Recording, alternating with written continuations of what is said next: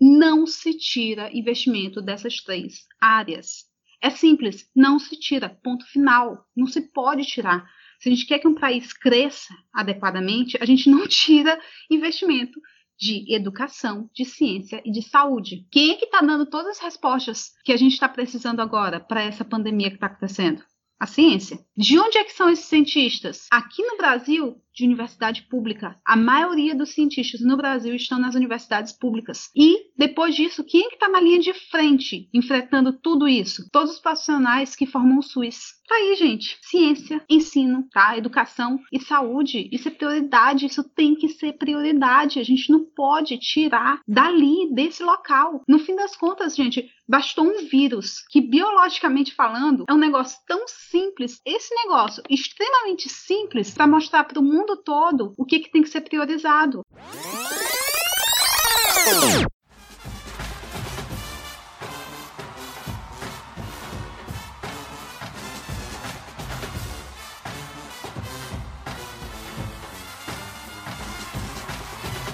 Elas Pesquisam Podcast. Seu podcast sobre as dores e as delícias de ser pesquisadora.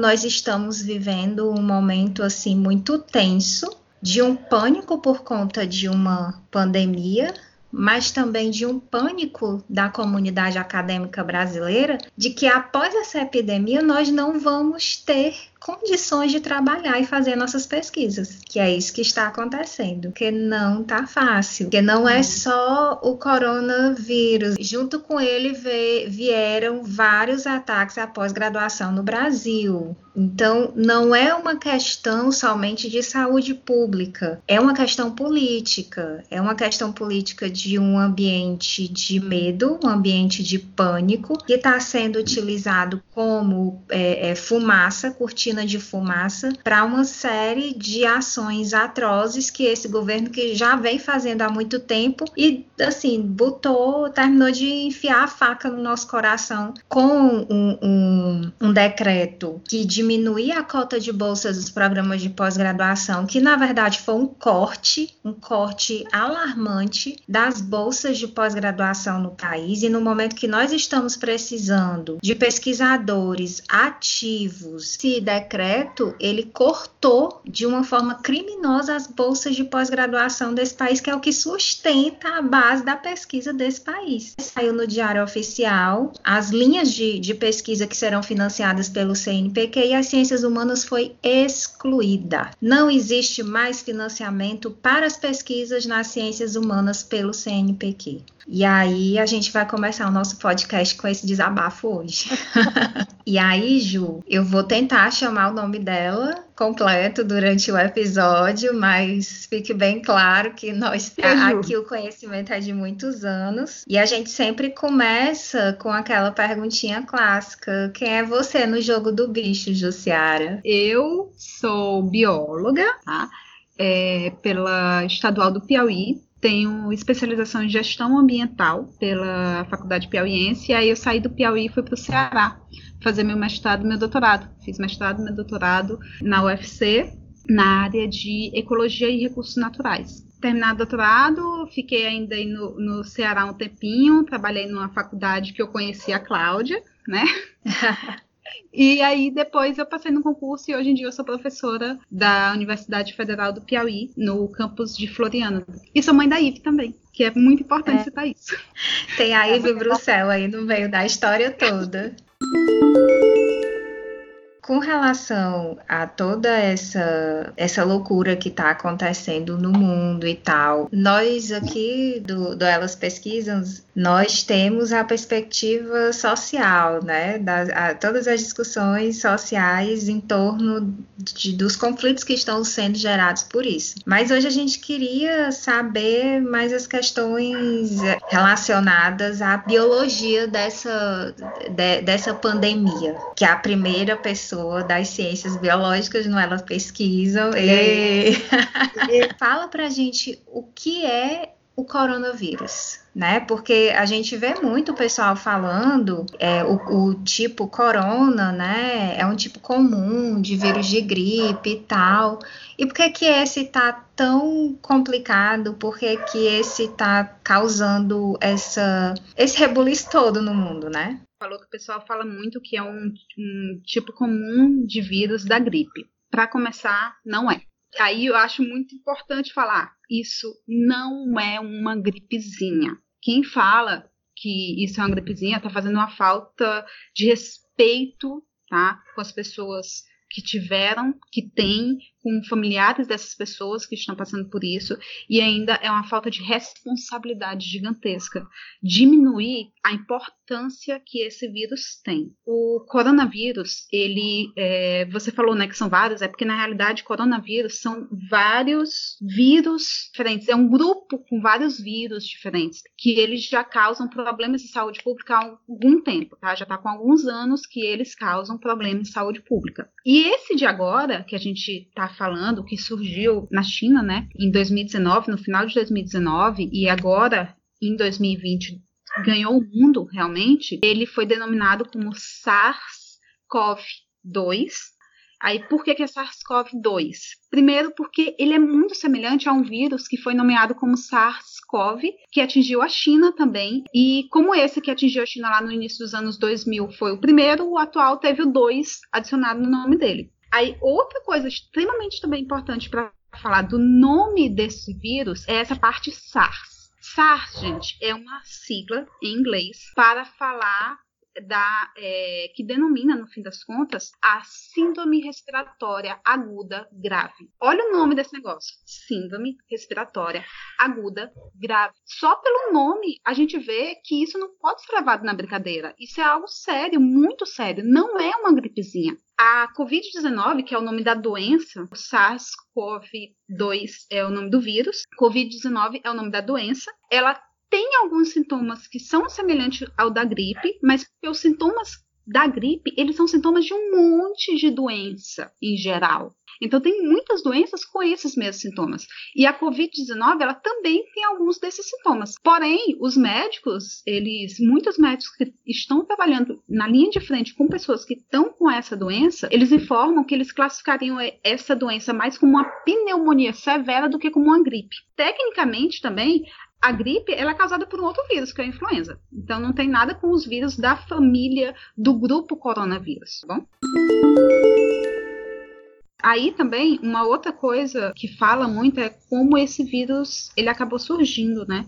Dessa, como eu falei, né, de um grupo de vírus, são vários, eu falei só dois, né, mas tem os MERS, tem vários vírus, né, é, e assim, como é que esse vírus ele surgiu? Aí nesse ponto eu vou acabar até falando um pouquinho assim também da minha área de ecologia. Primeiro, tem um certo grupo de pessoas aí que fica espalhando que o vírus foi feito em laboratório. Outras pessoas falam que o vírus não existe. Isso é uma fantasia da China para dominar o mercado mundial. Não são notícias reais, gente. No dia 19, desculpa, no dia 17 de março, foi publicado um artigo em uma das maiores revistas científicas na área de ciências naturais, que fala exatamente da provável origem do vírus. A equipe de profissionais, tá, que são autores desse trabalho, eles fizeram uma investigação exatamente sobre as rotas mutacionais desse vírus e informaram que ele provavelmente o que aconteceu foi um processo normal de evolução por seleção natural, que é coisa que acontece o tempo todo tá? Muta, de, processo de evolução por seleção natural é extremamente comum de acontecer. Essa evolução ela ocorreu primeiramente em hospedeiros animais. Então, primeiro teve uma seleção natural em hospedeiros animais e depois teve uma outra seleção natural, só que agora dentro de humanos, após a transmissão zoonótica, que é exatamente a transmissão de um, de um patógeno, né, de algum, algum, algum ser vivo que causa uma doença, de um animal para um humano. Então, essa transmissão zoonótica, após essa transmissão, teve um outro processo de seleção natural agora em humanos. Tem vários estudos também mostrando que o principal reservatório do SARS-CoV-2, que é o nome desse vírus, no ambiente, no meio ambiente natural, são os morcegos. Tem artigo de 2007, ou seja, 13 anos atrás, falando da possibilidade desse tipo de contaminação ocorrer. E não é só um artigo perdido lá em 2007, não. É, eu fazendo uma busca super rápida, eu encontrei um artigo de março de 2019, ou seja, um ano atrás, falando desse risco. E nas conclusões desse artigo de março de 2019, eles colocam assim, que aqui eu vou fazer uma tradução literal, tá? Duas cor coronaviroses originadas de morcegos causaram epidemias em larga escala na China ao longo de 14 anos. Destacamos o risco de um novo surto neste país. Ou seja, nove meses antes do surto começar, tinha gente falando disso, que iria acontecer. E isso, gente, no fim das contas, só serve para demonstrar que a gente não pode ignorar a ciência. A gente não pode, de jeito nenhum, ignorar a ciência. Quem faz ciência não está brincando. Nós temos protocolos extremamente sérios para gerar resultados válidos.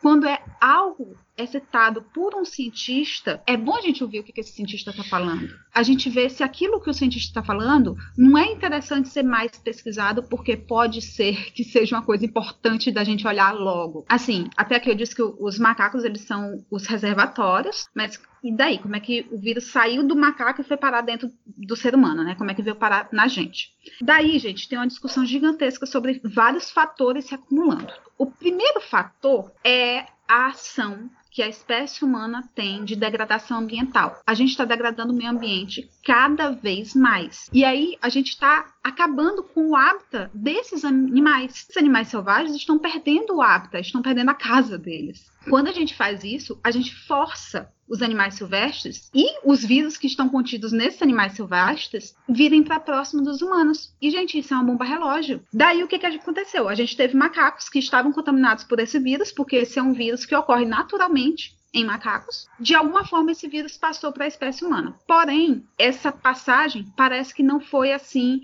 Tem alguns estudos que indicam que essa transmissão ocorreu saindo do morcego para um homem através de um intermediário, que seria o pangolim, que é um mamífero que ocorre lá naquela região também. Por que, que tem essas, essas, esses intermediários? Basicamente, cientistas eles fizeram análise em mais de mil amostras de animais selvagens e eles viram que a, a, o genoma da sequência de vírus estudados no pangolim era 99% idêntico ao dos pacientes que estavam infectados pelo coronavírus lá em Wuhan, que foi a primeira cidade que teve a contaminação. Dos morcegos, a, a semelhança era apenas 96%. Ok, então provavelmente saiu do pangolim e veio para a espécie humana, mas como é que foi isso? Tem muitas pessoas que afirmam que foi pelo consumo de carne desse pangolim. Pode ser, é uma hipótese. Porém, essa não é a única hipótese. Na realidade, tem outra hipótese que até muitos cientistas estão achando que é mais provável, que foi de pessoas terem contato direto com a saliva ou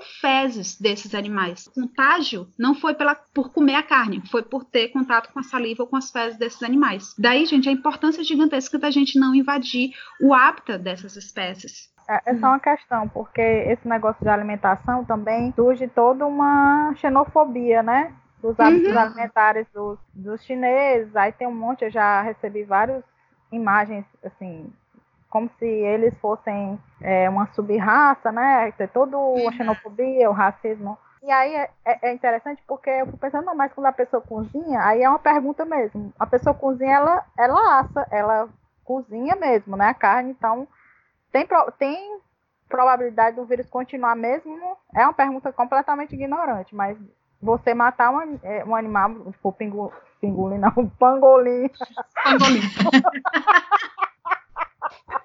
pingolim. você cozinhar o pangolim, não, não tem essa é... possibilidade, eu tenho.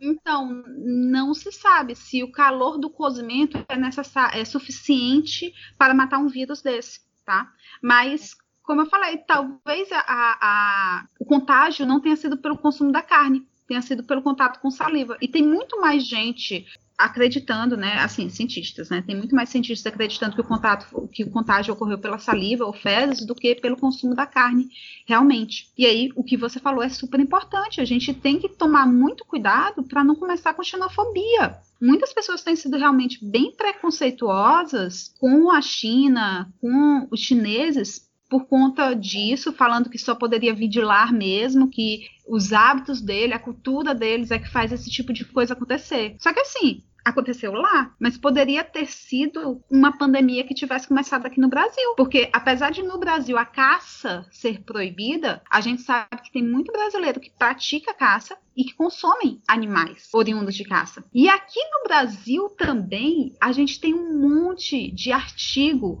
falando da transmissão de doenças por esse consumo de caça ou pelo contato com esses animais selvagens. Tatu é um exemplo. Tatu é vetor de doenças seríssimas. É, no início do ano, eu dei uma palestra de desenvolvimento sustentável que eu focava isso aí, quando estava também, mas nessa época ainda estava só lá na China, né? Não tinha ido para o mundo todo. Mas eu falei disso, o pessoal falando, é, ah, mas só podia ser de lá. Eu falei, não, gente, aqui a gente tem também. A gente, muitas pessoas, a caça é proibida, mas muitas pessoas consomem tatu. E tatu, eu mostrei lá os índices de um artigo mostrando a quantidade de tatus que estavam infectadas. Uma pessoa da plateia falou, ah, não, professora, isso é mentira. Minha família viveu comendo sempre tatu e nunca ninguém ficou doente. É a mesma lógica do Bolsonaro. Se o que estiver perto de mim não acontecer, não, isso não existe. Também a gente precisa colocar que muitas vezes a alimentação pela caça ou por animais, por contato, é também das questões sociais, né? Ações objetivas de algumas populações é que faz, então tem todo um, um mas eu estou falando que são vários setor, é, fatores que fazem as pessoas se alimentarem do jeito que se alimentam. São condições objetivas né, das pessoas. E é importante os dados para a gente perceber o quanto que isso é danoso, né? Não, mas é, é, é o pessoal do interior tem o hábito é, de é, fazer. No interior do Nordeste, é. no interior do Nordeste todo, né? É, tatu, é, como é que eles chamam o outro? Aquele é. Ca, tejo, né? Uhum. É, eles comem muito, mas é uma cultura do sertão nordestino configura todo um histórico de escassez desse sertão. E aí, o que é uma pandemia? Porque a gente está falando de pandemia. O que é uma pandemia? Pandemia é quando a gente tem uma epidemia, tá? Aí, para explicar primeiro o que é epidemia. Epidemia é quando a gente tem um surto muito grande de uma certa doença que não acontecia antes e agora está acontecendo em uma quantidade muito maior do que era observado. Pode até ser uma doença que já existia antes, mas que não aparecia em muita quantidade. E agora, de repente, começou um boom. No caso dessa, não, é, é inicial mesmo. Não existia antes e foi um boom com uma grande quantidade de pessoas infectadas lá na China. Quando estava lá, era uma epidemia. E aí começou a sair da China, foi para outros locais. Começou a sair, foi para vários locais, começou ali na Ásia, depois chegou na Europa, depois chegou nas Américas são os locais que mais tem. Já tem também na África, na Oceania, mas em uma quantidade menor, né?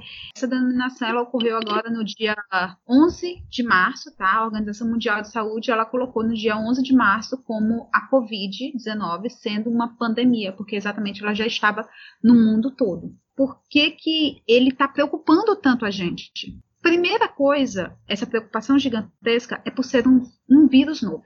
A gente não sabe como é que ele se comporta.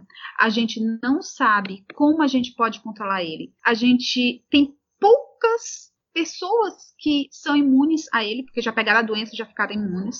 E provavelmente é, a pessoa que pegou a doença ela pode pegar de novo, porque já tem casos de pessoas que ficaram doentes, ficaram curadas e depois foram, ficaram doentes de novo. Então, tudo isso, no fim das contas, faz com que esse vírus ele cresça, cresça, cresça cresça tanto até o ponto que a Organização Mundial de Saúde denominou como pandemia, né? Como eu falei no dia 11 de março, que é essa epidemia acontecendo agora ao redor do globo todo. Isso tudo aconteceu muito rápido. Essa pandemia, ela teve essa velocidade tão grande por alguns aspectos. O primeiro é o tempo geracional do vírus. O que, que, é esse, o que, que, é esse tempo geracional? É o tempo que ele dura entre infectar uma pessoa e essa pessoa começar a infectar outras pessoas é, esse tempo geracional do, desse vírus é muito curto. Ele provavelmente dura de 4 a 7 dias. Ou seja, se uma pessoa é infectada hoje, daqui a 4 dias ela já está contaminando outras pessoas. E isso faz que se espalhe muito rapidamente. Segundo, é porque esse vírus, ele tem múltiplas. A pessoa ela pode ficar com essa, essa doença, com a Covid-19, de múltiplas formas. Ele tem múltiplas formas de contágio. A primeira é por vias de gotículas lançadas na tosse, no espirro ou até mesmo na fala, Por isso que é importante, nesses momentos, a fala acontecer com pessoas distantes uma da outra, tá? Porque apenas na fala da pessoa tem gotículas que são lançadas normalmente e que pode contaminar uma outra pessoa. Além disso, também pode ocorrer por via aerossol, que são gotículas muito pequenas que acabam ficando pairando no ar. E o contato físico, tá? Que seria mão pegando no, no olho, pegando na boca, no nariz, alguma coisa assim. E também tem uma via que seria via oral fecal, ou seja, como esse vírus ele, ele vai infectar garganta, pulmões e o intestino também, as fezes da pessoa libera vírus. Então isso pode acabar, acabar contaminando também. E por isso que assusta muito ele é um vírus que ele tanto tem essa, essa contaminação pela via respiratória, né, por essas partículas que a gente lança, como também é, por via fecal ele também pode contaminar. Além desses dois, também tem um outro problema, que esse é seríssimo, que é o tempo que ele sobrevive em superfícies. Quando uma pessoa está falando, ela está jogando essas partículas, como eu falei para vocês, tá?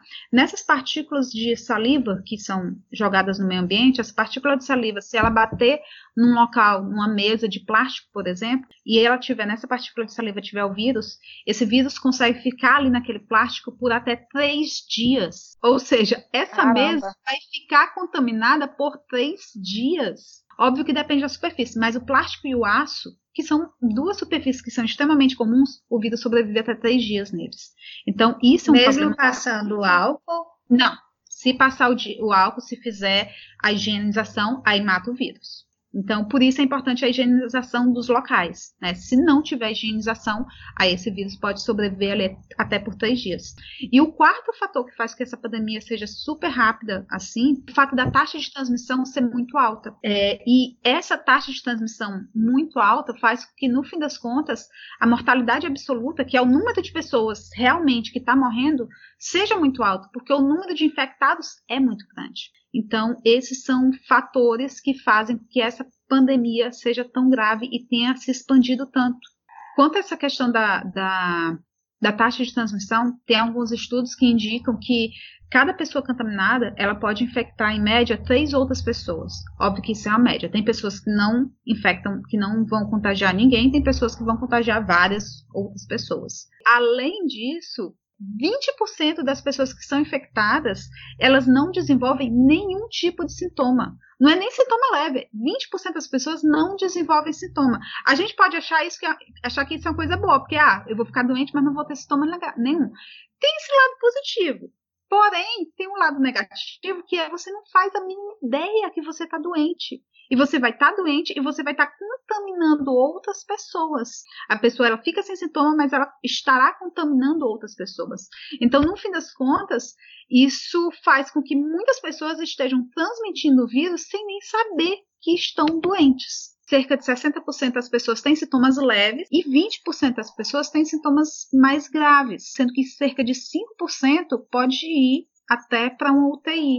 Então, o negócio é sério. Por isso, por essas pessoas assintomáticas é que é importante, nesse momento, todo mundo ficar em casa. Quem pode ficar em casa, fique em casa. Porque a verdade é que com a transmissão comunitária, que é essa transmissão que a gente não sabe de onde é que veio, que eu fui, você foi contaminado sem saber quem lhe contaminou, e essa taxa tão alta de pessoas assintomáticas que transmitem o vírus, é, na realidade a gente não sabe quem é que está, quem é que não está doente. Eu não sei se eu estou ou não estou doente. Com isso, eu não sei se eu posso contaminar ou não outras pessoas. Então, a melhor prevenção que a gente tem nesse momento é exatamente o isolamento social. Eu sei que isso envolve muitos fatores, que nem todo mundo pode ficar em casa, tá? Mas quem pode fazer isso, quem tem a possibilidade de ficar em casa, deve fazer isso. Eu sei que tem muitas pessoas que não gostam de ficar em casa, mas nesse momento, isso, gente, é uma medida que é extremamente necessária. Algumas pessoas elas vêm com o argumento de que é, não consegue ficar em casa e tem que sair, mas que só vai sair quando não tiver ninguém na rua. Tipo, ah, eu vou sair de manhãzinha cedo, bem cedinho para caminhar e aí eu não vou encontrar ninguém, não vou passar por ninguém, então eu não vou ser contaminado a pessoa não pode garantir isso, porque primeiro, ela não vai, ela não pode garantir que 5 horas da manhã não tem ninguém na rua, e segundo, lembra que eu falei que o vírus pode passar até três dias na superfície? A pessoa pode uhum. pisar no chão que tem vírus. Não sei se vocês viram, mas atualmente alguns países estão fazendo lavagem em massa. A China, Sim. na Itália, estão fazendo lavagem em massa do ambiente, das calçadas, exatamente por isso. É, o ambiente, é, o ambiente ele fica com esse vírus sobrevivendo ali por um certo tempo. Então a pessoa pode sair, não se encontrar com ninguém, mas acabar sendo contaminada porque o vírus vai ficar no sapato, vai ficar na roupa, vai ficar em algum local e a pessoa volta para casa e leva o vírus para dentro da casa dela, sem fazer a mínima noção que foi que foi ela que carregou esse vírus. Então, por isso que nesse momento, gente, cada um tem que fazer o máximo para ficar em casa. E além de ficar em casa, uma outra forma de não ser contaminado, não é nem de não ser contaminado, mas de diminuir as chances de você ser contaminado, é a gente seguir aquelas normas básicas de higiene que a gente aprendeu há muito tempo atrás. Então, ficar lavando as mãos frequentemente, fazer a lavagem das mãos corretas, não é passar embaixo da água ali, é jogar na água, passar sabão, uma boa quantidade de sabão, passar, esfregar as mãos pelo menos uns 20, 20 segundos, naqueles movimentos todos que eu acho que todo mundo já deve ter visto o vídeo de como lavar as mãos corretamente. E lembrar que nesse momento, gente, o sabão é o melhor aliado que a gente tem. Ocorreu, acho que aí também em Fortaleza deve ter ocorrido essa corrida por álcool em gel, tá? As pessoas indo para farmácias correndo desesperadas. Na, na, aqui em Floriano a gente teve realmente muitas farmácias sem álcool em gel, esgotou álcool em gel, a gente só estava encontrando farmácia de manipulação. Assim, meu esposo foi comprar um dia e foi uma loucura para conseguir encontrar álcool em gel. E fora que o preço foi lá para as alturas, né? Mas assim, a gente tem que lembrar que álcool em gel é quando você está na rua. Nesse momento, quem puder ficar em casa, fica em casa. Se você lavar a mão com sabão, é muito melhor do que usar álcool em gel. Então, vamos usar a água e o sabão realmente que é o melhor aliado com a gente. É melhor que a gente se sinta mais para frente bobo por ter exagerado tá? Do que a gente acabe lamentando por não ter tomado um cuidado e uma coisa séria aconteceu com a gente ou com algum dos nossos parentes, né? Ou com a sociedade em geral também, né? Por ser uma doença que vai atingir diretamente o nosso sistema respiratório, existe um grupo de risco imenso aí a, a, questão não, não é só faixa etária, a questão não é só é, é, quem pratica, quem não pratica esporte, né? É muito maior do que isso. E aí eu queria que você falasse um pouquinho sobre essa questão dos grupos de risco. Quem são os grupos de risco de fato e por que que esse isolamento social ele é necessário para estar tá preservando? Gente, se atleta não fosse contaminado, não tinha necessidade de cancelar as Olimpíadas, né? E as Olimpíadas foram canceladas, não, foram adiadas para o próximo ano. Então, não é assim, gente. Todo mundo pode pegar. Qual é a necessidade de fechar a escola se as, as crianças não são grupo de risco? Sim, as crianças não são grupo de risco para a mortalidade mas não existe ainda nenhum estudo falando que as crianças não contraem, é, que não fiquem contaminadas com isso. Na realidade, não parece ter uma seleção de quem vai ser contaminado. A contaminação parece que ocorre a quem estiver ali próximo ao vírus. Quem estiver próximo ao vírus pode ser contaminado. Então, crianças, jovens, adultos, idosos, todos podem ser contaminados. Porém, sim, a manifestação desse vírus no corpo da pessoa, ela vai agir diferente dependendo da imunidade da pessoa. E aí, crianças não apresentam muitos sintomas. Eu acho que pessoas abaixo de 20 anos quase não tiveram mortes, foram poucas mortes de pessoas abaixo de 20 anos, mas é, eu vi uma coisa hoje no jornal, uma comparação que eu achei bem interessante. Não é porque a pessoa não morre que a gente tem que ficar perto desse negócio. O cara falou, o médico lá falou, é, pessoas que levam tiro geralmente não morrem o tiro bate num braço, numa perna, em algum local que não seja vital. Mas ninguém quer ficar tiro, levando tiro, não é? Então não é porque eu não vou morrer que eu tenho que ser contaminada por esse negócio, gente. Esse negócio pode fazer uma, um problema muito grande para o meu organismo. Ele pode causar um estresse fisiológico para o meu corpo. Eu posso adoecer. A minha chance de morrer é muito pequena, mas eu tenho chance de adoecer. E o principal, eu tenho altas chances de transmitir isso para outras pessoas que fazem parte do grupo de risco. Qual é esse grupo de risco? São pessoas idosas, são pessoas que já têm alguma doença associada. Então, doenças cardiovasculares, as pessoas que têm doenças cardiovasculares estão sendo grupo de risco, pessoas que têm diabetes têm, têm sido constatadas como grupo de risco, pessoas que por algum motivo têm imunidade mais baixa são consideradas grupo de risco. Então, a gente tem uma grande parte da nossa população que é considerada grupo de risco. Então a gente não pode ficar com esse discurso de ah, eu não vou eu não vou morrer, então tudo bem para mim. Não, você vai transmitir para outras pessoas e você pode transmitir para uma pessoa que venha morrer. E mesmo que você não morra, você vai precisar, você pode precisar de um hospital, você pode ficar doente, pode. Não vai ser uma coisa boa. O melhor é a gente realmente ficar afastado desse vírus, né? Que é um, um problema de alguns idosos porque tem o fator solidão, que é você ter que calibrar, vamos dizer assim, ou como fazer com que aquele idoso, aquela idosa que tem o costume de ir lá pegar o pão, aí na, no trajeto de pegar o pão, conversa com, com a pessoa da padaria, conversa com a vizinha, conversa com outra, então é um tipo de socialidade, e ela não ter mais esse, esse espaço, né? Então, tipo é. assim, é toda uma questão que o vírus não se espalhe, você envolve também mudanças de atitudes com relação ao idoso, né? Uhum. E aí, nesse momento, a gente tem que tomar conta exatamente dos nossos pais, dos nossos avós. Caso você não esteja na mesma casa, você procura uma forma de entrar em contato com eles.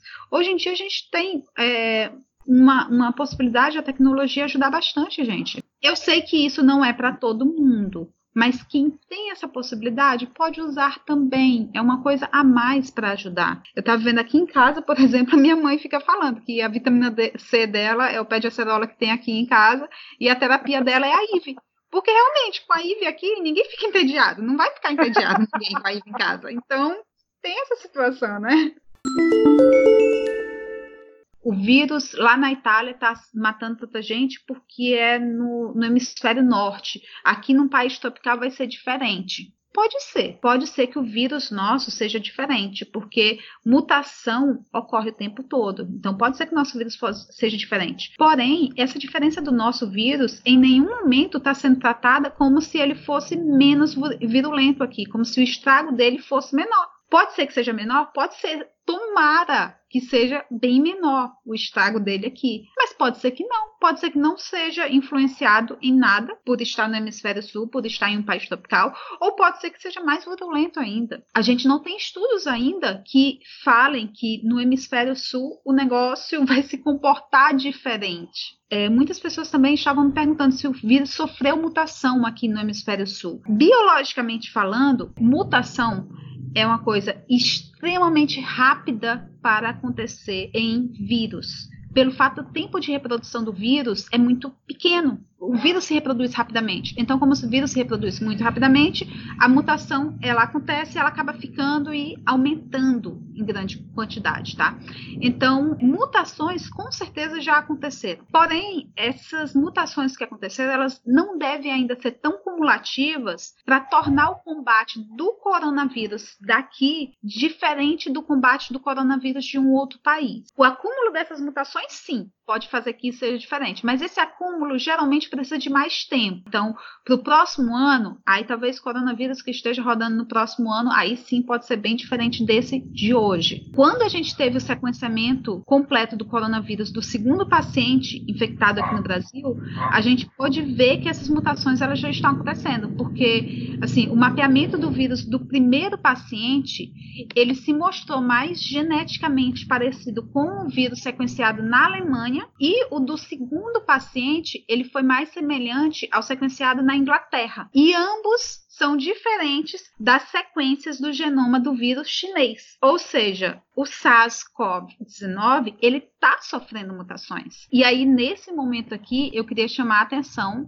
para exatamente parabenizar duas cientistas, tá, brasileiras que comandaram pesquisa né, para o mapeamento genético do SARS-CoV-2, que foram a doutora Esther Sabino e a doutora Jaqueline Góes de Jesus, que fizeram o sequenciamento do vírus no Brasil em um tempo recorde. E isso é extremamente importante para a gente conhecer melhor o vírus e saber como combater. A gente sabendo a sequência de bases de, de nucleotídeos do vírus, a gente consegue conhecer ele melhor e sabe como combater melhor ele. Aí aqui a gente vê a importância da ciência brasileira e a necessidade de um maior investimento em ciência. Isso é muito importante. Por isso que eu acho importante esse episódio, né? porque a gente está num momento de afirmação do conhecimento científico, porque tem um projeto político de, de poder mesmo anti-intelectual, anti-ciência, que nos prejudica a todos nós, todos nós pesquisadores, ciências humanas,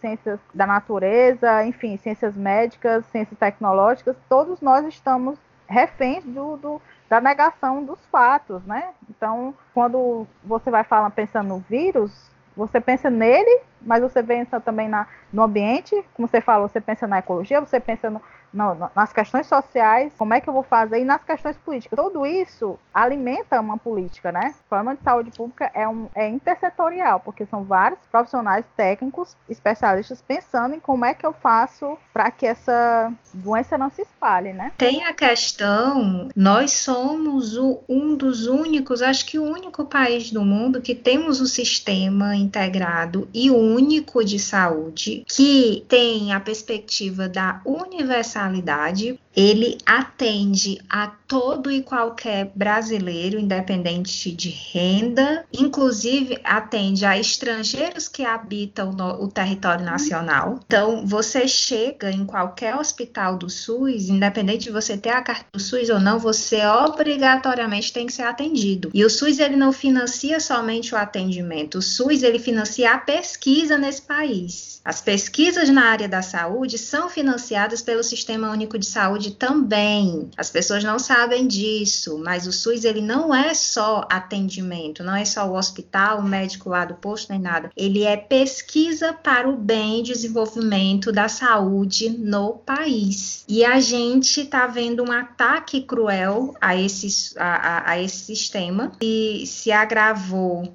desde o ano passado, quando foi aprovado o limite do teto, né, tá lá do teto de investimento nas políticas públicas e o SUS foi um dos mais afetados. E a gente está vendo o resultado de, desse não investimento nas políticas públicas agora, que nós estamos precisando desesperadamente do SUS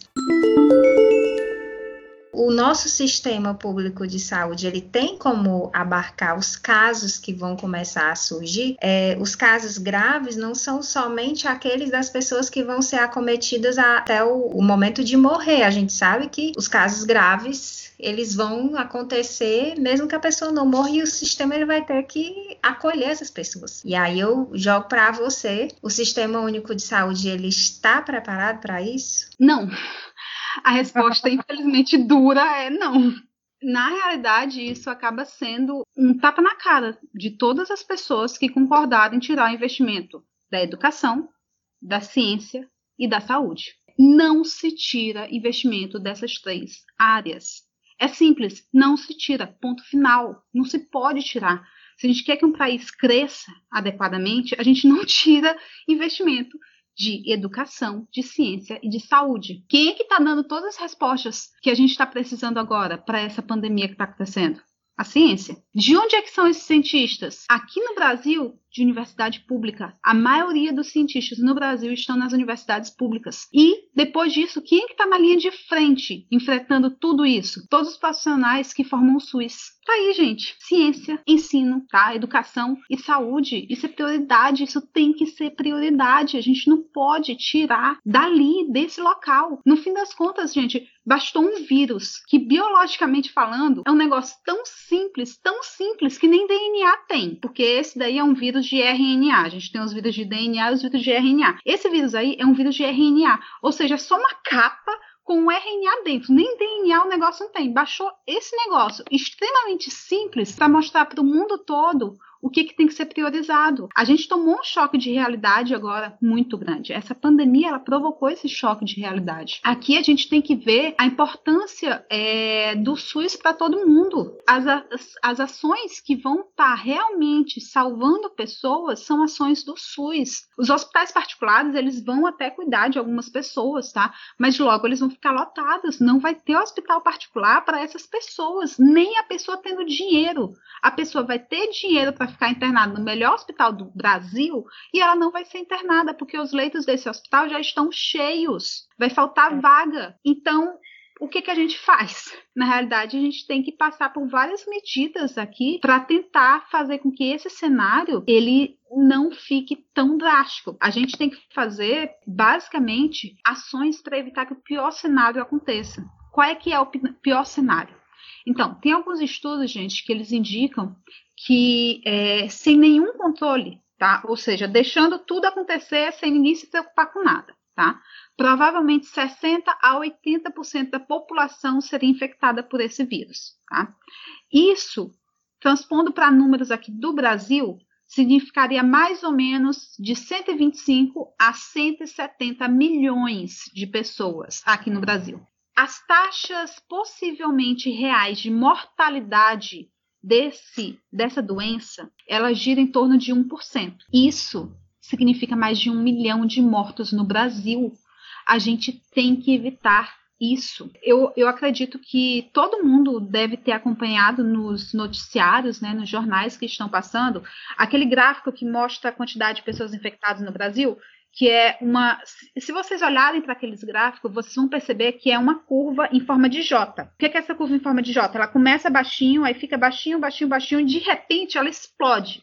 Ela eleva muito rapidamente em número de pessoas infectadas. Isso é uma curva de crescimento exponencial, que é lá da matemática que a gente estuda. Mas a gente também estuda muito isso em ecologia, que é a minha área. Em ecologia, a gente vê o tempo todo isso daí no crescimento populacional de espécies espécies que possuem uma abundância muito grande de recursos e que não tem predador, por exemplo. Essa população, qualquer população dessa, ela vai crescer assim até que ela ou não tenha mais recurso, que nesse caso do vírus, o recurso dele é o quê? A gente. Ou então não tenha mais predador, que no caso também para esse vírus seria um tratamento ou uma vacina. Vamos lá, falando dessas opções. Estão sendo feitos estudos para desenvolvimento de uma vacina mas, gente, isso não acontece do dia para a noite. Tem muito estudo, tem muito estudo, tem muita gente correndo atrás disso. Não vamos achar que o pessoal não está fazendo nada. Os cientistas, gente, estão se desdobrando em mil. Eu conheço pessoas que estão ficando acordadas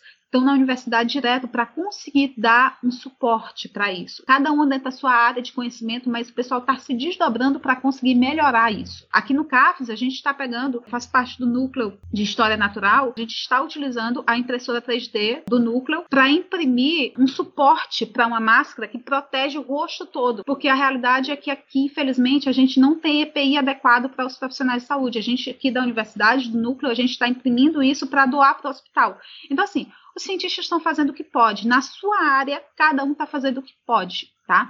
E os cientistas eles vão encontrar uma vacina, mas isso não é do dia para noite. A vacina ela vai demorar para ficar pronta em quantidade que dê para vacinar uma grande quantidade de pessoas, porque não adianta vacinar uma quantidade pequena, tem que vacinar um monte de gente, senão a imunidade não chega, tem que ser em, em larga escala. E essa produção de vacina em larga escala, ela provavelmente vai durar um ano para ser feita. Aí a outra opção seria o tratamento. O tratamento ele está sendo procurado, a gente está tendo algumas coisas boas que estão estão gerando expectativas muito legais para a gente da ciência, mas tudo ainda precisa de estudo. Um tratamento incorreto, ele pode trazer muito mais dano do que a própria epidemia. E acreditem, os cientistas estão falando isso. Acreditem no cientista quando ele diz que um tratamento incorreto gera mais dano do que a epidemia mesmo. Os cientistas já avisam um monte de coisa para o povo e o povo não quis escutar e aí gerou essa confusão toda. Então, vacina vai acontecer, mas não é agora. Tratamento vai acontecer, mas não é agora agora. Então, o que, que a gente pode fazer? A gente tem que mexer do outro lado. A gente não pode dar o recurso, então, para o vírus. O que, que é o recurso que eu falei? Nós, pessoas. Então, a gente não pode dar pessoas para esse vírus infectar. Como? Matando todo mundo? Não é interessante. O que a gente tem que fazer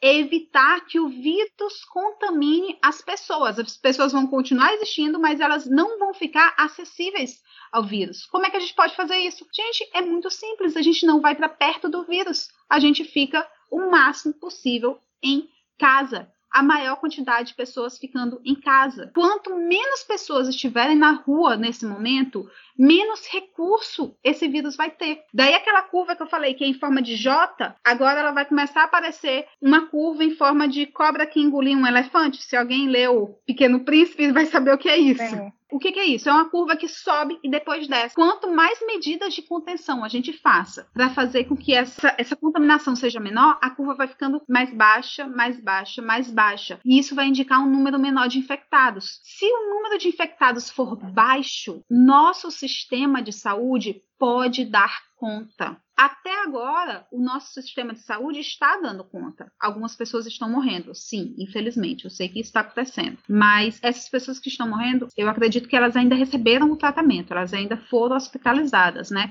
Tirando alguns fatores ainda sociais que ainda entram aqui nessa equação também. Mas, de forma geral, não faltou lei de hospital ainda para as pessoas. Nessa situação que a gente tem hoje, o nosso sistema de saúde dá conta. Então a gente não pode fazer é exatamente que o número de pessoas infectadas suba muito, porque se isso subir, aí o sistema de saúde não vai dar conta. Os danos vão começar a ser muito maior do que a gente consegue suportar.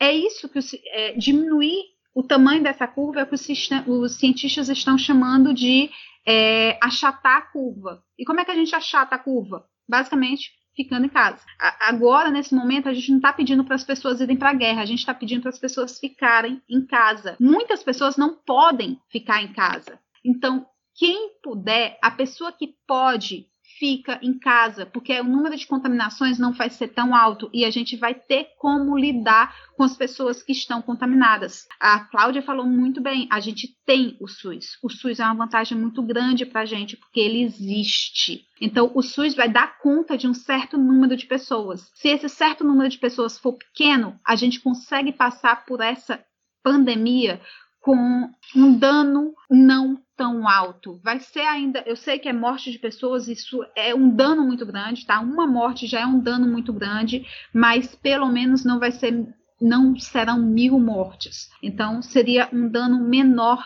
do que o potencial que esse vírus tem de causar danos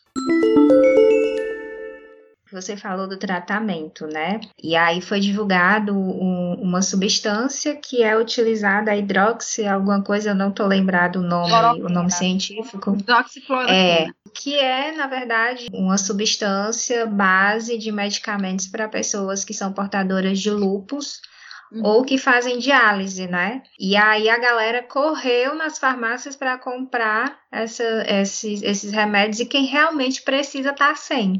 Então. E aí não tem comprovação nenhuma de que esses remédios eles funcionam, né? Então, tem alguns estudos indicando a possível. E aí, gente, aqui a gente tem que pensar muito nessa palavra, tá? Uma possível eficácia da hidroxicloroquina e também da azitromicina no tratamento dessas duas substâncias. É, teve estudos que foram feitos tanto por chineses como por sul-coreanos e em outros países também que colocaram a cloroquina, que é uma substância, e a hidroxicloroquina também, que é essa substância cloroquina numa forma mais, mais amena, ser efetiva para limitar a replicação desse, desse vírus em vitro.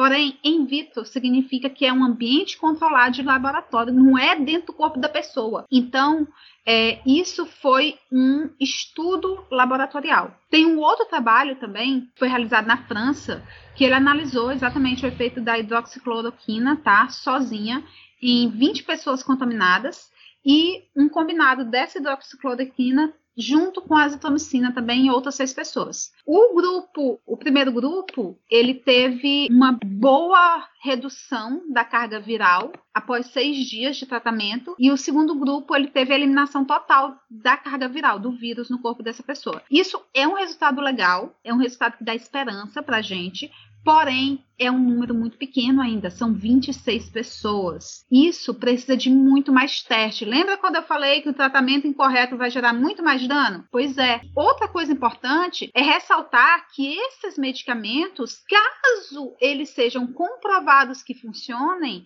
eles não são para prevenir o vírus é para o tratamento, ou seja, não adianta nada a pessoa que não está contaminada comprar esse negócio. Então, não é para as pessoas saírem por aí comprando, porque, primeiro, esses medicamentos possuem efeitos colaterais que são sérios tem é, as pessoas elas podem sofrer náusea, vômito, diarreia. Quem tem problema hepático não pode consumir esse medicamento. Quem estiver grávida também não pode consumir esse medicamento. Como a Cláudia falou, esse medicamento ele é utilizado por pessoas que possuem outras doenças, como por exemplo lúpus. E essa corrida que teve para as farmácias para comprar esse medicamento acabou fazendo que esses medicamentos eles sumissem. Eu, por exemplo, tenho uma amiga que ela tem lupus e que ela não está mais encontrando o medicamento para comprar, só por encomenda para demorar a entregar e o preço do medicamento dobrou. Então, é, isso é um problema muito grande. A gente não pode ficar utilizando isso. Gente, automedicação é uma coisa que não pode acontecer. E principalmente de uma substância que você não sabe quais são os efeitos que ela vai ter no seu corpo e que não tem comprovação. A verdade é isso, não existe ainda comprovação ela serve. Existe um indício. Esse indício é bom, é ótimo, porque parece que está andando.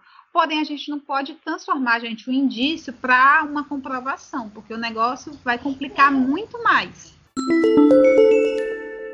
Notem que nesse momento a gente não pode ficar apenas falando do problema da saúde, que é um problema, é, eu sei que é. A saúde é um problema gigantesco nesse momento, mas a gente também vai ter um problema social gigantesco. E o governo federal, ele tem que começar a discutir para ontem o que, que ele vai fazer para evitar que esse problema seja tão impactante como provavelmente vai ser. Notem aqui, gente, que eu foquei no aspecto social. Eu sei que a gente vai ter problema econômico, eu sei que isso vai acontecer. Os problemas econômicos, eles estão até ligados com o problema social. Quando a gente está fazendo um discurso de usar o álcool em gel, essas pessoas não têm nem água para lavar as mãos. Então, o governo ele precisa sim urgentemente discutir e implementar, não é para ficar só no aspecto de discussão, a gente tem que discutir e implementar urgentemente uma renda básica para a população. Nesse momento, gente, a gente também tem que focar que tem que ser uma renda que possibilite viver. Não é um dinheiro qualquer só para poder não falarem que eles não deram nada. Tem que ser um dinheiro. Não é 200 reais. 200 reais não sustenta ninguém. É um dinheiro que dê para essa família viver. De acordo com, com o IBGE, eu estava procurando esse dado hoje, eu vi que, que em agosto de 2019, o IBGE lançou a informação que mais de 40% da população ocupada estava em trabalho informal. Isso é informação de seis meses atrás. Eu acho que essa situação não melhorou. Provavelmente fez foi piorar ainda. Mas vamos lidar como se fosse só 40%, realmente.